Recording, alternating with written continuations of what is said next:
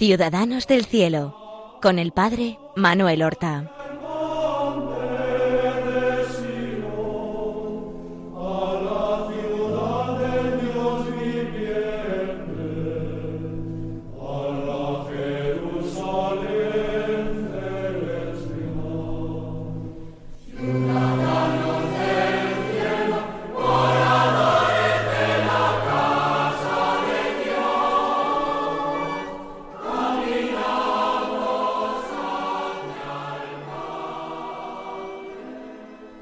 Buenos días. Vamos a dar comienzo a una nueva emisión del programa Ciudadanos del Cielo, que realizamos para dar a conocer las virtudes y la vida de aquellos hermanos nuestros que mejor han encarnado el Evangelio en su propia existencia y que la Iglesia nos propone como modelos. Durante varios programas hemos ido hablando de Santa Ángela de la Cruz, aquella niña sevillana nacida a mediados del siglo XIX, que de pequeña fue llamada Angelita, y que siendo todavía niña y adolescente trabajó como zapatera. Luego será conocida como madre y aun hoy así la llaman sus hijas, las religiosas de la Compañía de la Cruz. Y Sor Ángela la llaman en Sevilla, abreviando su nombre que es Santa Ángela de la Cruz. Sor Ángela es por excelencia una gran santa, muerta ya en el siglo XX, cuando comenzaba la Segunda República Española y la hemos seguido en esa época de su vida en que ella tiene que ir discerniendo su vocación con la ayuda de su director espiritual, don José Torres Padilla, director espiritual también de muchos otros santos, personas de elevadísima oración que vivieron en la misma época, en el segundo, la segunda mitad del siglo XIX en Sevilla. El padre Torres Padilla, ya dijimos, había ido a Roma para participar como teólogo, como experto en el concilio vaticano, concilio vaticano I, que termina abruptamente, porque Roma es ocupada por las tropas del que fuera rey luego de Italia, Víctor Manuel I, y hubo que terminarse eh, el concilio y el padre Torres Padilla volvió a Sevilla.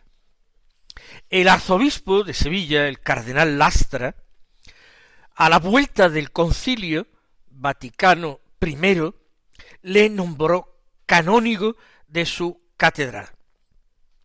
Y él empezó a ser canónigo, aunque él no quería dignidades, pero eso le permitía dedicar más tiempo a la atención de la dirección espiritual de tantas almas que se lo requerían, sin necesidad de eh, ejercer otros ministerios pastorales que hubieran ocupado mucho tiempo. Recuerden que eh, el regreso del padre Torres de Padilla también eh, coincide casi con el final de las probaturas de Ángela en distintas congregaciones religiosas en las que pretende hacerse monja.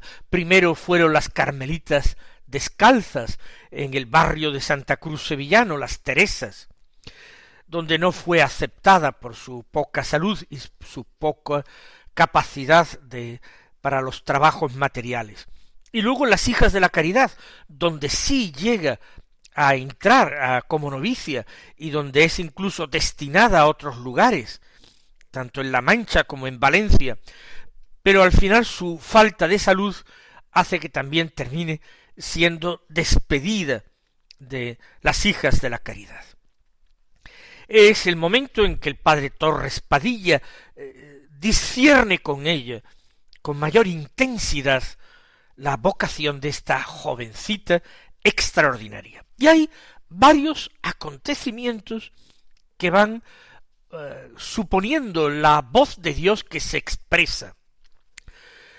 El padre Torres Padilla, entre muchas otras almas santas que dirigía, dirigía espiritualmente a una monja mercedaria del convento de eh, San José de Sevilla, en el barrio de San Bartolomé. Esa monja mercedaria se llamaba Sor María Florencia Trinidad. Y en Sevilla la conocían como la Madre Sacramento. No confundir con esa otra Madre Sacramento que fue Santa María Micaela del Santísimo Sacramento. No, Madre Sacramento es una mercedaria del convento de San José de Sevilla. Murió en 1879, muy joven, con cuarenta y siete años. Pero en esos años, que median desde la finalización del Concilio Vaticano I hasta su muerte prematura, esta monja tuvo una visión.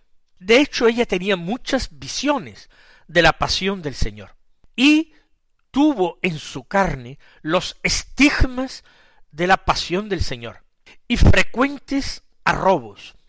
Y parece ser que vivió también ese fenómeno místico descrito perfectamente por Santa Teresa, pero vivido por otros santos místicos, que fue la transverberación o eh, herida del corazón. Es sorprendente cómo de esta monja no se inició un proceso de canonización. Una vez que murió, ya he dicho con cuarenta y siete años, el cuerpo, que quería ser visitado por muchas personas devotas, permaneció en el coro de su monasterio durante diecinueve días, sin mostrar absolutamente ningún signo de corrupción antes de ser enterrada. Pues bien, esta monja extraordinaria, la llamada Madre Sacramento, un día, después de recibir la comunión, tuvo un arrobo, como era muy frecuente en ella, y tuvo una visión, en el cual ella veía a una muchachita que rezaba de rodillas con dos ángeles, uno a cada lado, que sostenían sobre ella una corona de flores, una corona de rosas. Y de hecho, mientras esa jovencita seguía rezando, los dos ángeles la coronaban de rosas. Y en esa visión ella escuchó estas tres palabras solamente.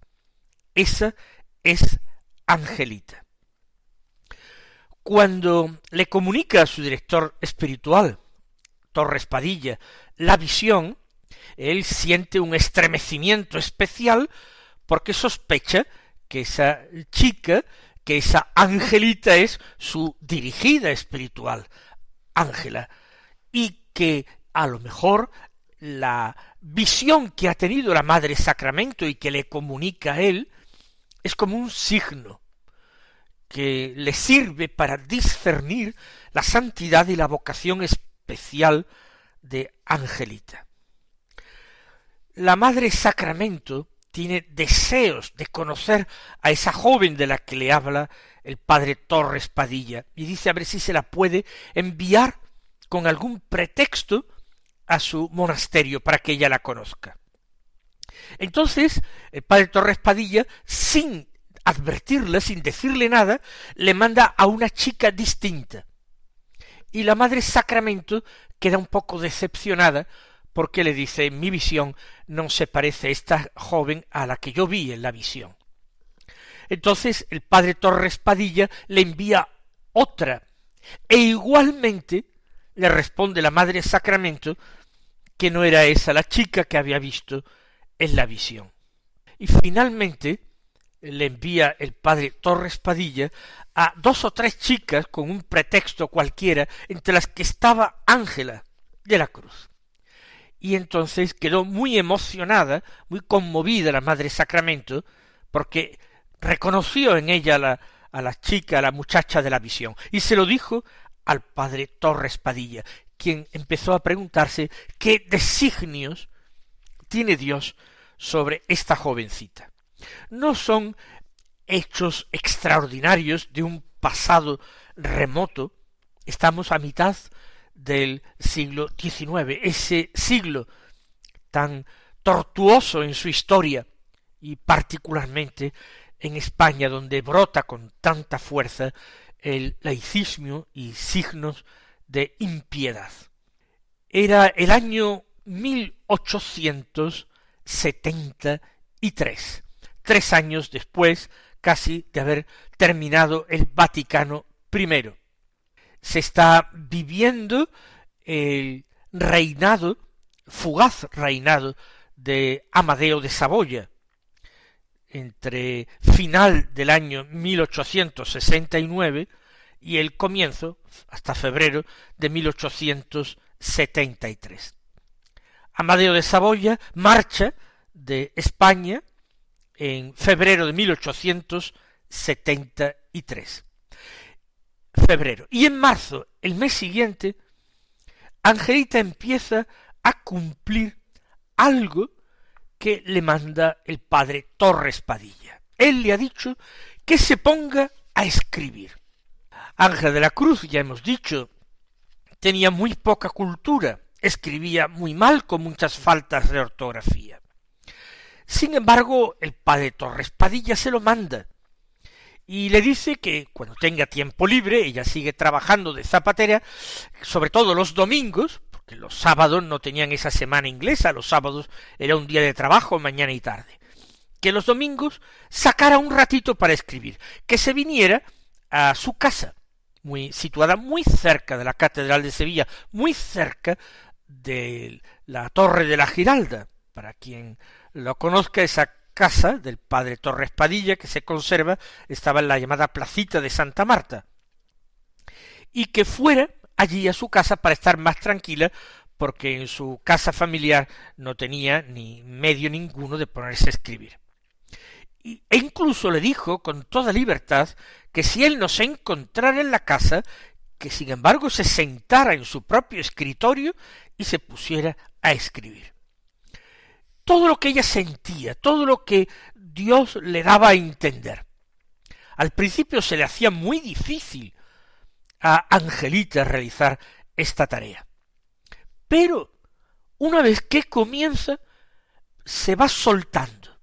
Se le vienen muchas ideas a la cabeza. Y escribe y escribe y escribe mucho más de lo que imaginó nunca que sería capaz de escribir. Ella tiene ya en la mente, porque se lo ha puesto Dios, tanto en la mente como en el corazón, la idea de fundar una congregación religiosa a su estilo, al estilo que Dios le da a entender que quiere. Y escribe las siguientes palabras que leo, tal cual él, ella las puso sobre el papel en la casa de el canónigo padre Torres Padilla. Escribió una casa donde reina un profundo silencio, sus paredes blancas, toda muy limpia. Cuando pienso ver realizados mis deseos, es tanta la certeza que encuentro en mi interior, que si tuviera noticias de una regla como esta, que lo abrazase todo, atravesaría el mundo entero para abrazarme a ella. Parece imposible lo que quiero, reunir en una sola regla tanta penitencia, tanta oración, y tanta caridad con los prójimos.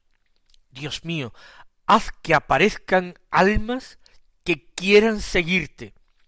Pero si no hay nadie que se decida, yo sola me consagraré a ti con esta vida hasta llegar al Calvario.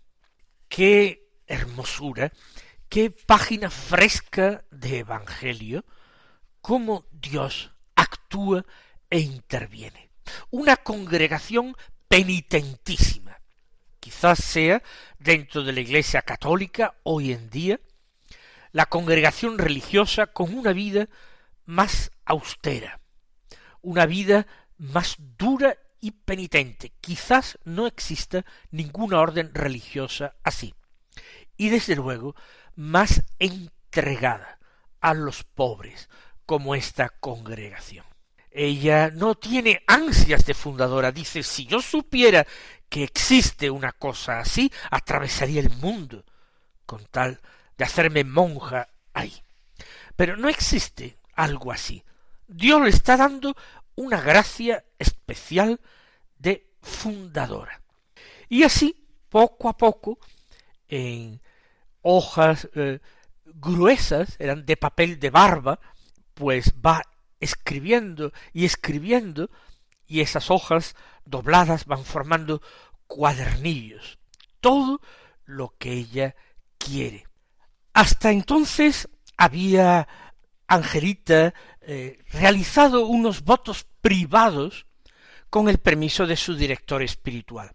Pero en el año 1875 le pide al padre Torres Padilla que estos votos privados sean unos votos perpetuos y que su voto de obediencia lo acoja él en sus manos porque ella lo considera a él como un instrumento enviado por Dios para guiarla y conducirla en ese proyecto fundacional.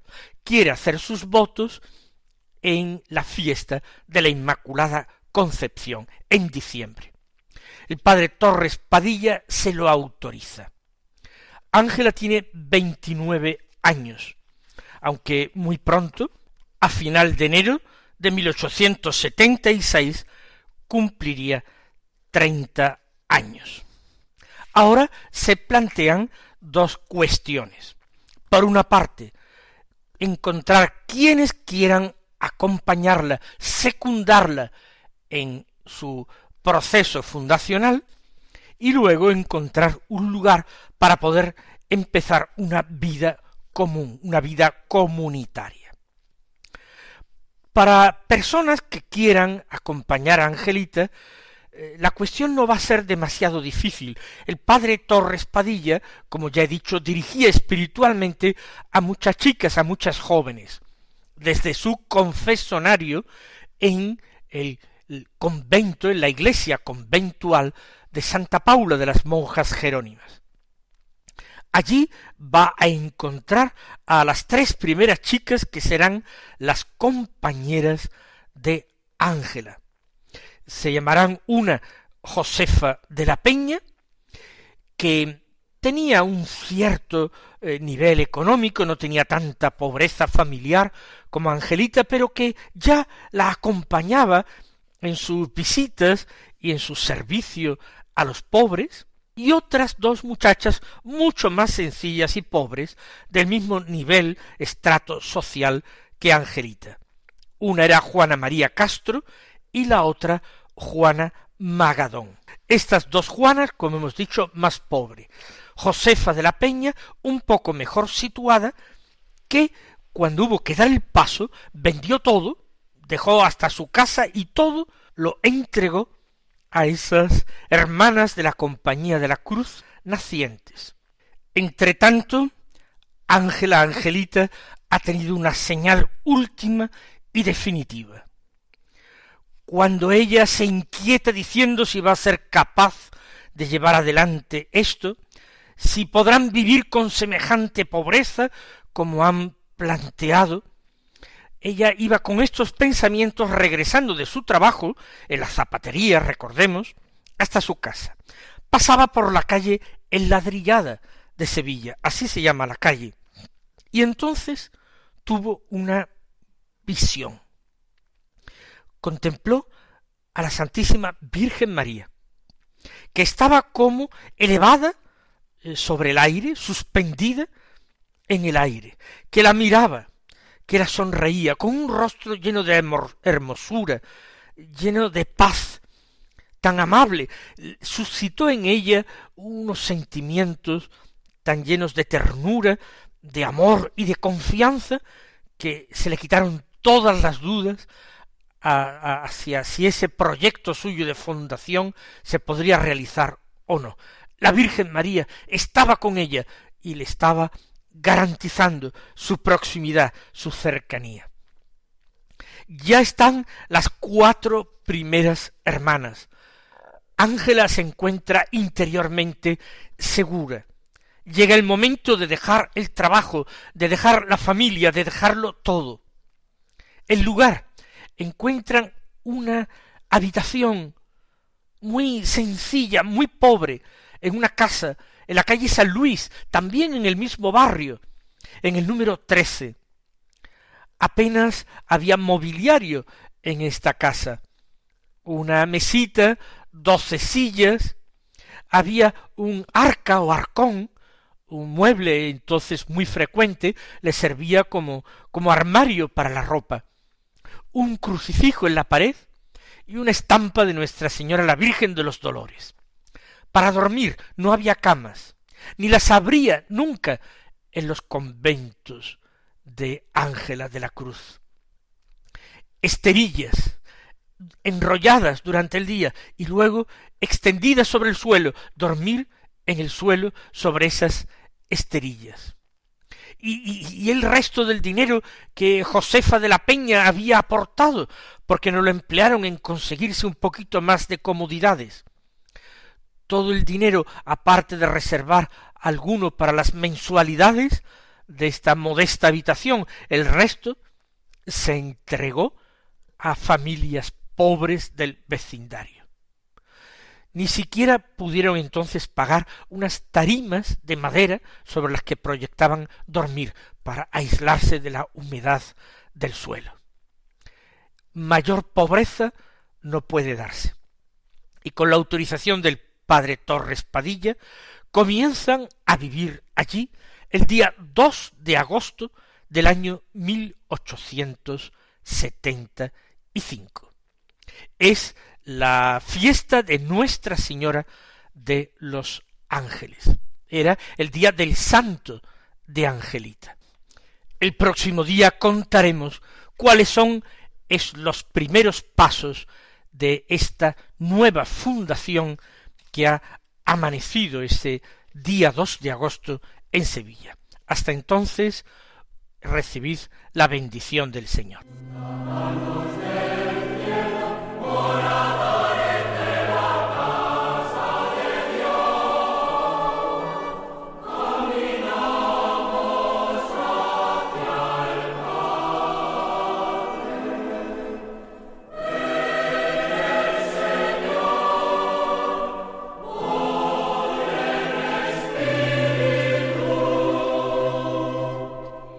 Han escuchado en Radio María Ciudadanos del Cielo con el Padre Manuel Horta.